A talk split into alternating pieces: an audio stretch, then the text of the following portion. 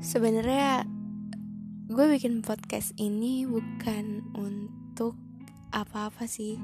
Sebenarnya gue bikin podcast ini karena gue sendiri pengen healing dan gue nggak tahu harus cerita ke siapa dan gue pikir banyak orang yang mungkin punya cerita yang sama kayak gue. Kalau kalian mau dengar dan sama-sama ikut healing dan move on bareng gue, mungkin kalian bisa denger podcast gue.